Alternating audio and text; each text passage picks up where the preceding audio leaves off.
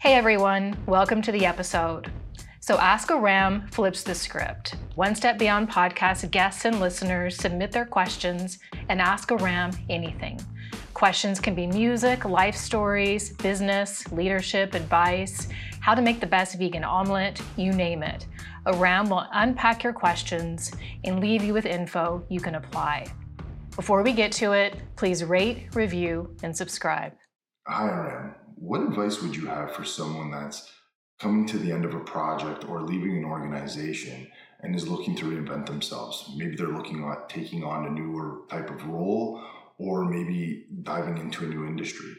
It'd be great to get your thoughts and advice on how someone would manage a transition like this. My advice would be don't waste any time because you only have about an eight month window from your last thing until you lose the credibility that's attached to it. If you're leaving a job or you're leaving a project, as soon as you're like, okay, see you later, we're done, imagine a clock starts ticking and the clock is ticking and you've got about eight months. Around the nine month mark, people are like, oh, what have you been up to? It's like, well, you know, I've kind of been like reinventing myself or figuring it out. That's like years in business. So what I'd suggest is if you know this is probably not going to work out long term, I'm going to end up leaving, or this project's got a deadline, I know it's going to end far in advance, like six months out, a year out, start figuring out what your next move is. If you are thinking about getting into a new industry, a year to six months before your role ends or you anticipate your role ends, go out meet people. And I would encourage people just to like drop people like an email on LinkedIn. And some people are just going to ignore you for sure, 100%. Other people are going to be like, hell yeah. I mean, I've had people do that for me and I've taken calls many times, many, many times when people are saying, hey, I'm thinking getting into coaching.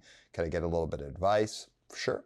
100%. I would start emailing people on LinkedIn, but I'd also activate your network and your friends' network. So ask everyone you know do you know people in whatever industries you're interested in?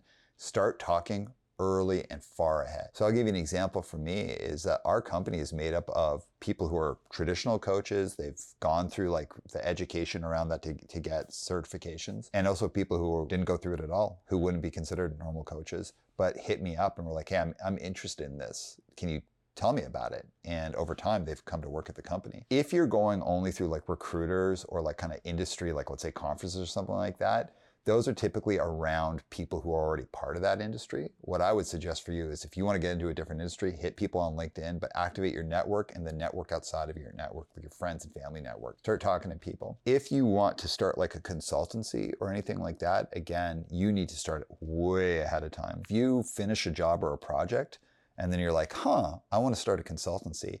I was going to tell you, you're already too late. That eight month window is like a serious time frame. You lose the credibility if you're basically just trying to figure out your consultancy and you don't really start executing on it for like six months. You lose the momentum of that role, you lose the discipline of, of, that workspace, but you also lose a lot of the credibility that came with working in that space. It's a way stronger look to be like, hey, I'm done this job now. And then day one, I launch all my stuff. I call all my old clients. I activate my network and say, this is what I'm doing now. To do that though, like being in a consultancy is a really interesting effort because you have to actually know what you're selling. So when I started Cadence, I had already essentially built Cadence in my last job unintentionally. Basically, the company I, I, worked at called itself a leadership company, but it was more like a public speaking company. And I do real deal leadership work. I had already unintentionally developed my practice in there. So day one, I was like, oh, this is what I do. And I wasn't a competitor to them because it's just a different thing.